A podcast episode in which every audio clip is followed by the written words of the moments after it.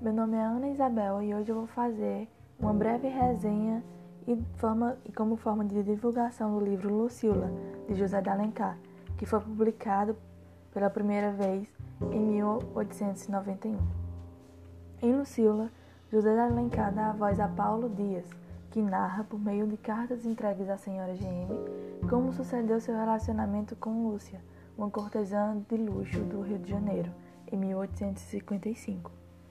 Diz Paulo, a remetente da carta: Mas a senhora lê e eu vivia. No livro da vida não se volta quando se quer a página já lida para melhor entendê-la. Nem pode-se fazer a pausa necessária à reflexão. Os acontecimentos nos tomam e nos arrebatam às vezes tão rapidamente que nem deixam volver um olhar o caminho percorrido. Na primeira vez em que Paulo viu Lúcia, avaliou-a como meiga e angélica, sendo ela uma cortesã da segunda metade do século XIX. Havia na sociedade hamburguesa uma grande discriminação para com as mulheres que não eram consideradas puras, mas independentemente deste fato, Paulo continua interessado nesta moça e os dois passam até o romance, mesmo recebendo críticas da sociedade.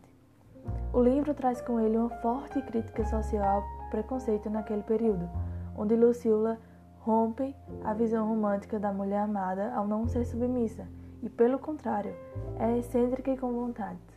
É com base nisso que está a parte mais incrível dessa história para mim, que independente de todos os obstáculos e preconceitos, o casal se ama de forma superabundante e o amor se comprova gradativamente. E é esse amor que deixa a leitura tão intensa e cativante. Diz Lucila em seu leito de morte para Paulo. Agora posso te confessar, sem receio. Nesta hora não se mente.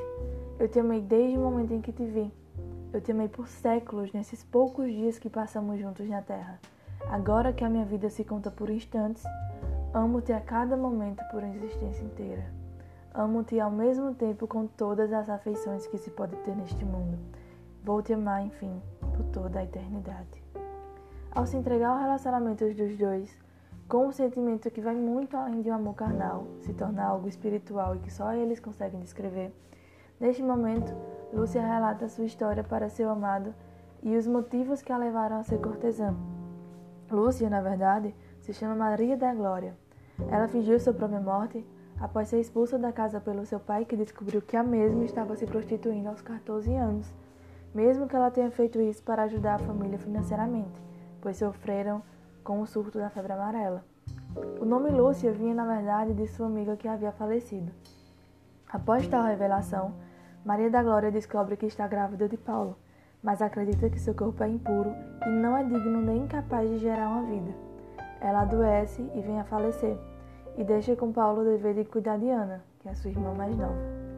Diz Paulo, a da carta: Terminei ontem este manuscrito que me enviou ainda úmido de minhas lágrimas Relendo, admirei como tivera a coragem de alguma vez no correr desta história deixar minha pena rir e brincar, quando meu coração ainda sente saudade, que sepultou-se nele para sempre. É porque, repassando na memória esta melhor porção da minha vida, alheio-me tanto do presente, que revivo hora por hora aqueles dias de ventura como de primeiro os vivo, ignorando o futuro entregue todas as emoções que se tinha outrora. Há seis anos que ela me deixou, mas eu recebi sua alma, que me acompanhará eternamente. Tenho-a tão viva dentro e presente no meu coração, como se ainda visse reclinar-se meiga para mim. Há dias, anos e horas, no dia que ela sangrou com a sua memória, e lhes pertencem exclusivamente Onde quer que eu esteja, a sua alma me reclama e atrai. É forçoso então que ela viva em mim. Assim, a cortesã se transforma em heroína, purificando sua alma através do amor de Paulo. A vontade de querer mudar de vida para ser feliz com Paulo e pelo verdadeiro amor me faz chorar ao terminar a leitura e perceber o quão profunda ela foi. Obrigada, José de Alencar, por me proporcionar uma leitura de uma história como essa, tão intensa e emocionante.